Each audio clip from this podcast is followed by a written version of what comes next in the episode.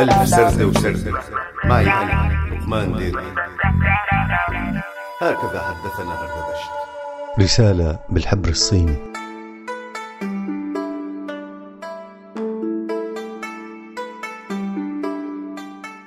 هنا بكين بيجين. هنا سور الصين العظيم. هنا العملاق الصيني. هنا الإمبراطورية الاشتراكية التي لم تسقط أمام الكوكاكولا والجينز والجاز وهوليود وماكدونالدز وغيره وغيره وغيره من أمريكا وما أدراك ما أمريكا. ففي الوقت الذي اعتقد فيه العالم أجمع أن لا قوة في العالم إلا أمريكا جاء افتتاح دورة الألعاب الأولمبية في بكين أو بيجين ليقول غير هذا. حفل الافتتاح الذي لم يكن مجرد حفل افتتاح كان فكرة كان رسالة للعالم أجمع كتبها الصينيون. وبالحبر الصيني نحن هنا. ومن هنا استعرض الصينيون رسالتهم التي قرأها العالم أجمع لكن أكثر من تمعن في قراءتها بالتأكيد كانت أمريكا.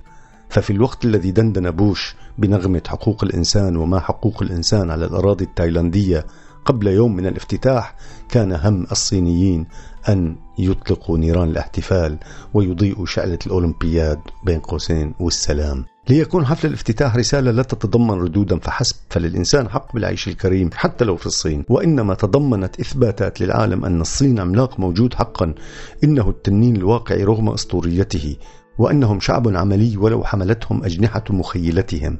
لقد طار الصينيون بالعالم كله إلى ملعب عش الطير الأخاذ وقدموا من الفنون الحركية والبصرية ما يشبه الإعجاز وقالوا لهوليود أنهم أبرع. وأنطقوا كونفوشيوس بالحكمة من جديد.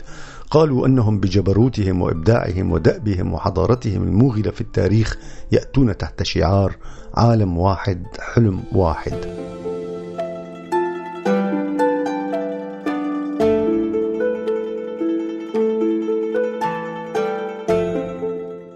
وكأن في هذا دعوة للأمريكان كي يجلسوا إلى موائد السلام وكأن للدعوة توجهات إلى العالم أجمع كي يلتف حول هذا المارد الصامت المتواضع. فالأوروبيون سيجدون في التواصل مع الصين الكثير الكثير من الفوائد والأستراليون سيجدون هذا أيضا. أما الأمريكيون اللاتينيون فلا شك بأنهم سيسحرون بهذا الأمبراطور الجدي والطيب والساحر وسيجد الأفارقة ملاذا لهم في الشرق الآسيوي العظيم. أما جماعتنا فهم يعرفون منذ زمن أن الصين كانت وما زالت صديقا جيدا للشعوب المقهورة وكلنا نعرف مواقف الصين في العراق وفي فلسطين. لكن الغريب أن كل هذه الإنجازات التي تمت في يوم واحد هو حفل الافتتاح عندما فغر جورج بوش فاه وهو على المدرجات محييا وفد الأمريكان المرح واللطيف وكيف لا يكونون كذلك؟ فهم من أبناء الشعب الأمريكي الذي يقولون أنه من أطيب الشعوب على وجه الأرض وألطفها. كل الوفود كانت مبتهجة فالحفل كان دعوة للبهجة. تلك الألوان والرسوم التي استعرضتها خيالات الصينيين البصرية المجنحة وحولتها إلى واقع ملموس. لقد لامس الصينيون كل إنسان في العالم عبر هذا العرض الفاتن. فأدهشوا أطفال العالم أمام الشاشات وأدهشوا العجائز وأدهشوا النساء المندهشات بنور ويحيى ومهند ولميس. وأدهشوا مهند شخصيا كما قالت لي زميلتي في الجريدة التي شاهدته في حفلة عمرو دياب لكن لم يكن إدهاشا فحسب. كان أكبر من ذلك بكثير. كانت مفاجأة الإنسان أن يقول كل هذه الأشياء وأن يفرض كل هذا الاحترام عبر الفن. بالفن يستطيع الإنسان أن يفرض وجوده بين الأمم. بالفن يستطيع الإنسان أن يكون لامعا بين الأنام. وبالفن أيضا يستطيع الإنسان أن يقول لأخيه الإنسان بأنه يحبه.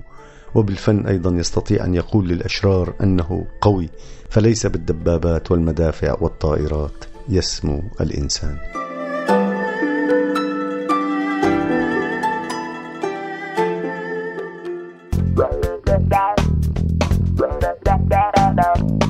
هكذا حدثنا هردبشت كنتوا عم تسمعوا لقمان ديركي بألف سردة وسردة عهوا راديو سوريالي.